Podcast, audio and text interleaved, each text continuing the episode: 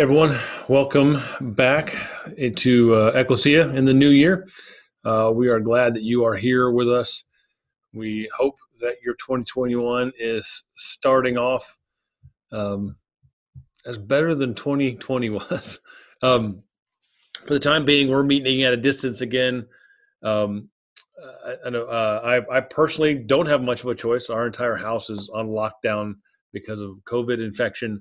Uh, although I am, I have antibodies, which means I already had it and didn't know it at some point um, uh, recently. So uh, I'm I'm free to walk about, uh, but the rest of the family is, is home for a couple weeks, and uh, we just want to make sure that we get past what this next bump is before we try to meet again in person. Even though honestly, I, I really think we can very safely meet in person, given that we're a small group in a large room. So, uh, but we'll let you know when that time is coming. If you're joining us for the first time or don't know much about us.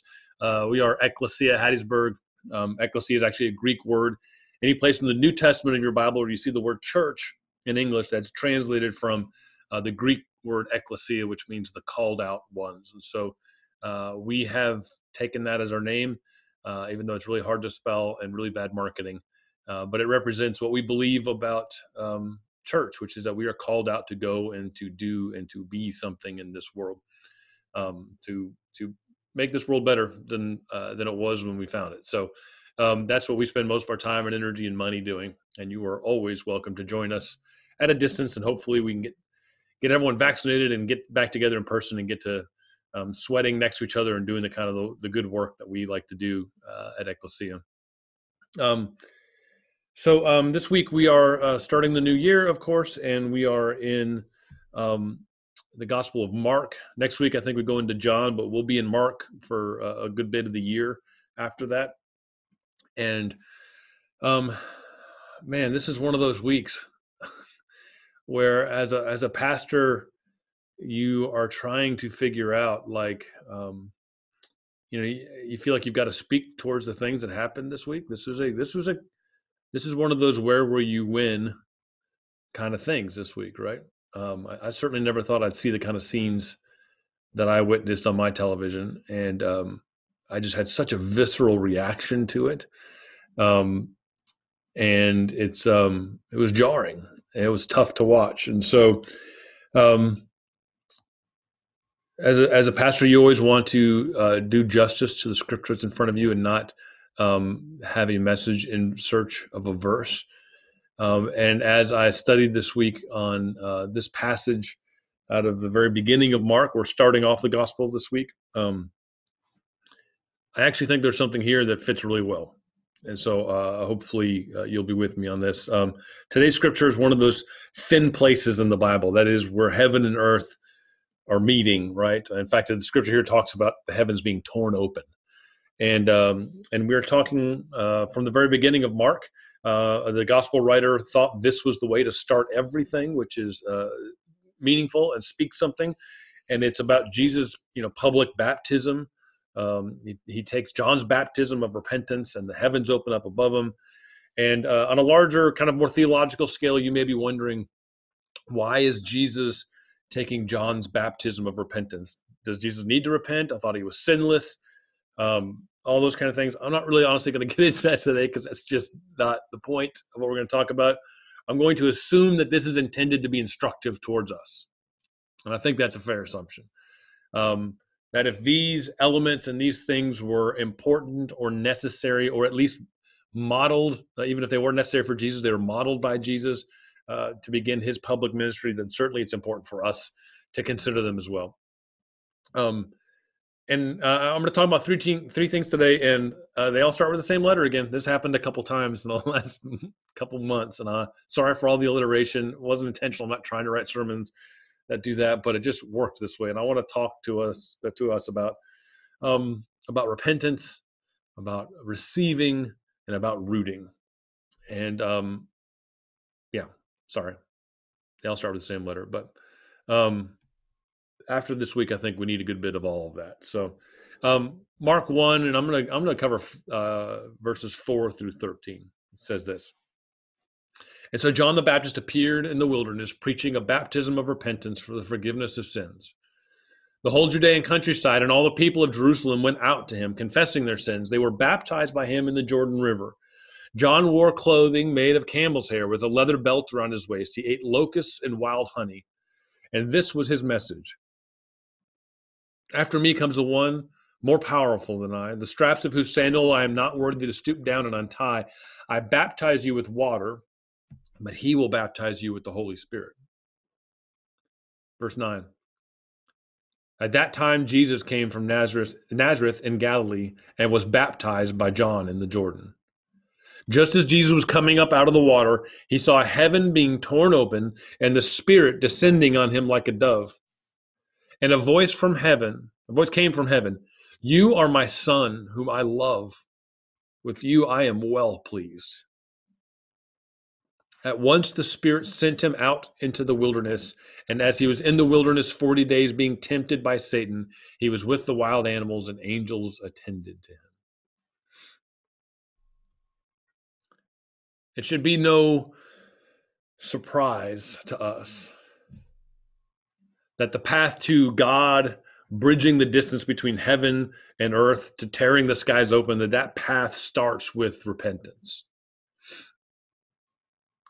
And when i talk repentance we're talking about turning from one thing to the other but we're also talking about essentially about um, about telling the truth about ourselves right? For most going out to john uh, in in the river uh, in the jordan river uh, it is about confession of sin telling the ugly truths about what they have done.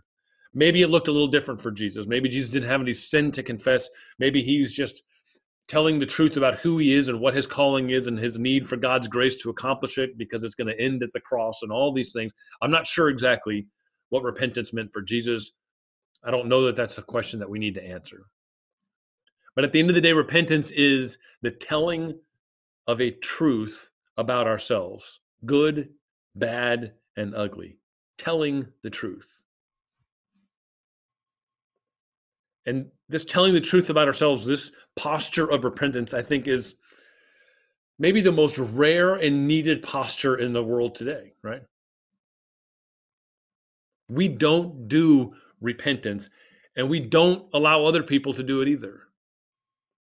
We're trained to act like we know it all. We're trained to curate our own lives and put it out in front of people like we've got it all together we are trained to not have a humble posture of repentance, to confess when we are wrong, to own when we have messed up. We're trained to act like we know it all and to stand in our truth. We are trained to dig in then and fight for what we know. Right? And you never, ever admit you were wrong, right? Maybe you say you're sorry that uh, you know, I'm sorry if what I said or what I did made you feel bad, which is not a real apology. Um, but we never really confess. We don't do repentance. And especially when someone else is caught or called out, especially if it's someone that we don't like that much, but even sometimes the heroes we have, we celebrate it on some level. We get a kick out of it, right? We don't allow repentance for those who've been called out or caught. We celebrate, we cancel them, uh, we experience the, the Schadenfreude of it, right? We mark them off the list, we send them to the dustbin, and we bask in their lack of opportunity for redemption. It makes us feel good about ourselves. we are not repentance people. We are a culture without a sense of confession, without a sense of repentance for ourselves or for others, particularly our enemies. And what happens to a culture, what happens to a world that is built um, where there is no repentance, where, where humility and confession don't have a space? What happens in a culture like that? You're looking at it, right? I'd argue when you have a culture that doesn't create space for those things, you end up with this dumpster fire that we've all been living in. There might not be anything we need more in our fractured, polarized, nasty, entitled culture than to recapture the Christian practice of repentance and grace. I mean, we need repentance in this country right now. To humbly tell the truth about ourselves and to give other people the grace to do the same. We need some I was wrongs. We need some I am sorries. We need some something is not right and I'm a part of it. We need some repentance. And we not only need to repent but we need to believe that absolution you know can be made that that that forgiveness is possible that redemption is possible that someone can move beyond the mistakes they've made. I'm getting ready to quote someone i've never quoted in a sermon before. One of the heads of one of the southern baptist seminaries in kentucky. Uh, i don't know him personally never met him personally. Uh, a guy named al mohler um, but it's safe to say um, that he and I disagree on almost everything. Um, not questioning his sincerity, not questioning his faith. Uh, I'm not questioning the fact that I might be wrong about most of the things we disagree with. Certainly, it's possible. But I know that I rarely read anything that he puts out publicly that I agree with.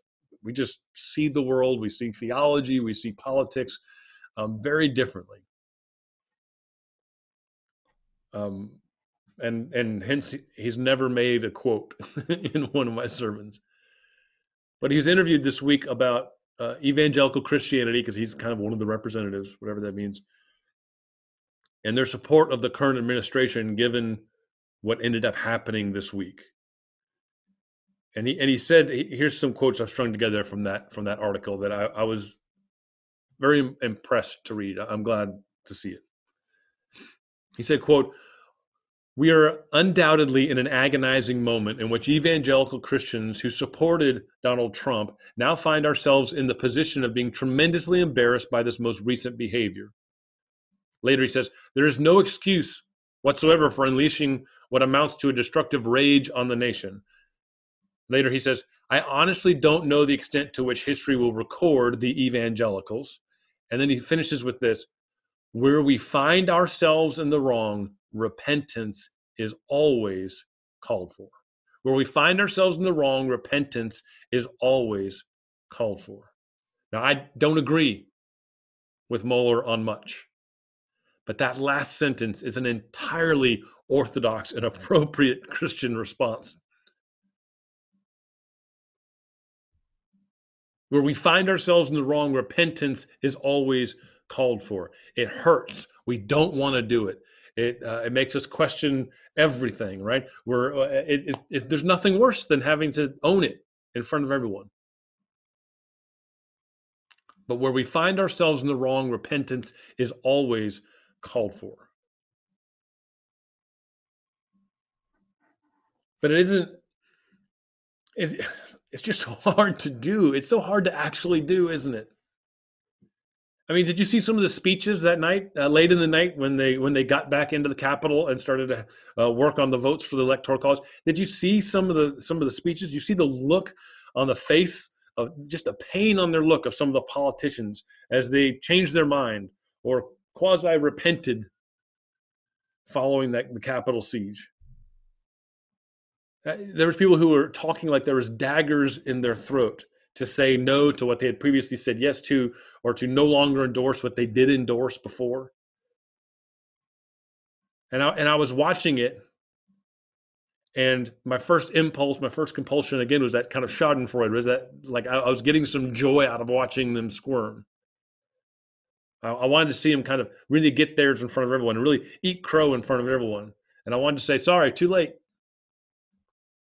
because as hard as it is for me to repent myself, it is so much harder for me to give that opportunity to those that I disagree with or don't care for. And I felt like we could have seen this a long ways off. I felt like we knew this was coming. And I, and I wanted my pound of flesh, right? It's hard to give that space for repentance to someone else. And I hope, I hope what we saw was genuine repentance from those who, who gave it. Some just doubled down, which is our culture's playbook right now. I hope what we saw was genuine repentance. And I hope for all of us that we can begin to once again immerse ourselves in the practice of repentance, of humbly telling the truth about ourselves. Because when we do, something beautiful happens, right?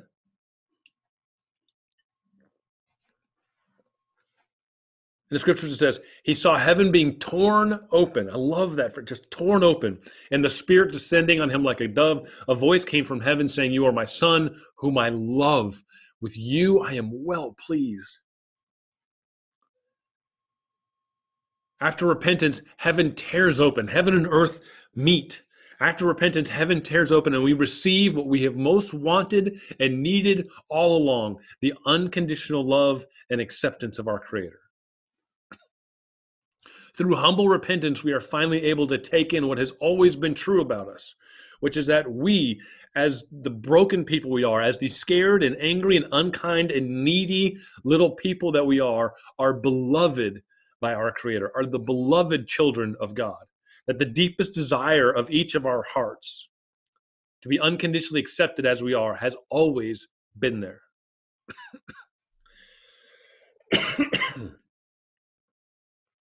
And that realization that that true acceptance and embodiment of that truth will always be found on the other side of honesty, humility, contrition, repentance. Scripture says, Humble yourself and you will be lifted up. And after you have repented and you have received what you most deeply need, then you can head to the wilderness. Then you can face this world and its temptation rooted in the unconditional love of God. You can be rooted in that which does not require you to be right about everything, winning at everything, or even competing with anyone at all. Rooted in the grace that comes from the repentance that we have just given. And we, when we are rooted in the love that comes from repentance and that love we have received, we can face the temptations of this broken world. We need this so badly right now. And if Christians are not going to be the ones to do it, who will? If Christians are just going to double down on the untruths, if they're just going to double down on their uh, commitment to politics above people, if they're just going to double down on all the same junk, where are we going to go? Where is the hope in this culture if Christians aren't the ones that model this. We need this so badly. I need this so badly. I'm not just looking at, at those I disagree with and saying, you need to do this. I need this badly.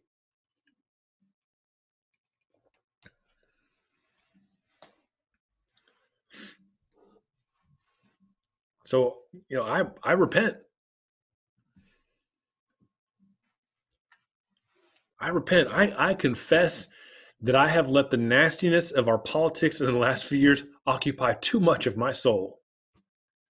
I confess that I have let it affect the love I have for God's other beloved children.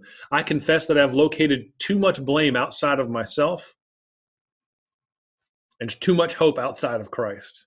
I confess that I often know I am right about things that I can't possibly really know. I confess that the desert has often gotten the best of me hmm.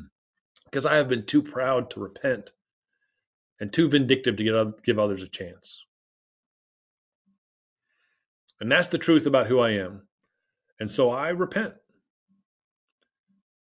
I repent and I own that truth because it is not the last truth. It does not get the last word. Because what has always been true is I am God's beloved child. God is well pleased with me. God loves me as I am and could not love me any more or any less than God already does.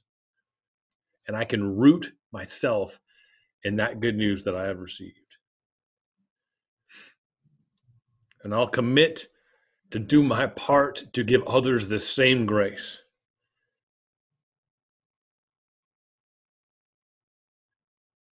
To humbly repent, to receive the good news, and to root myself in that good news so that maybe I can help extinguish some of the flames in this dumpster we've been living in.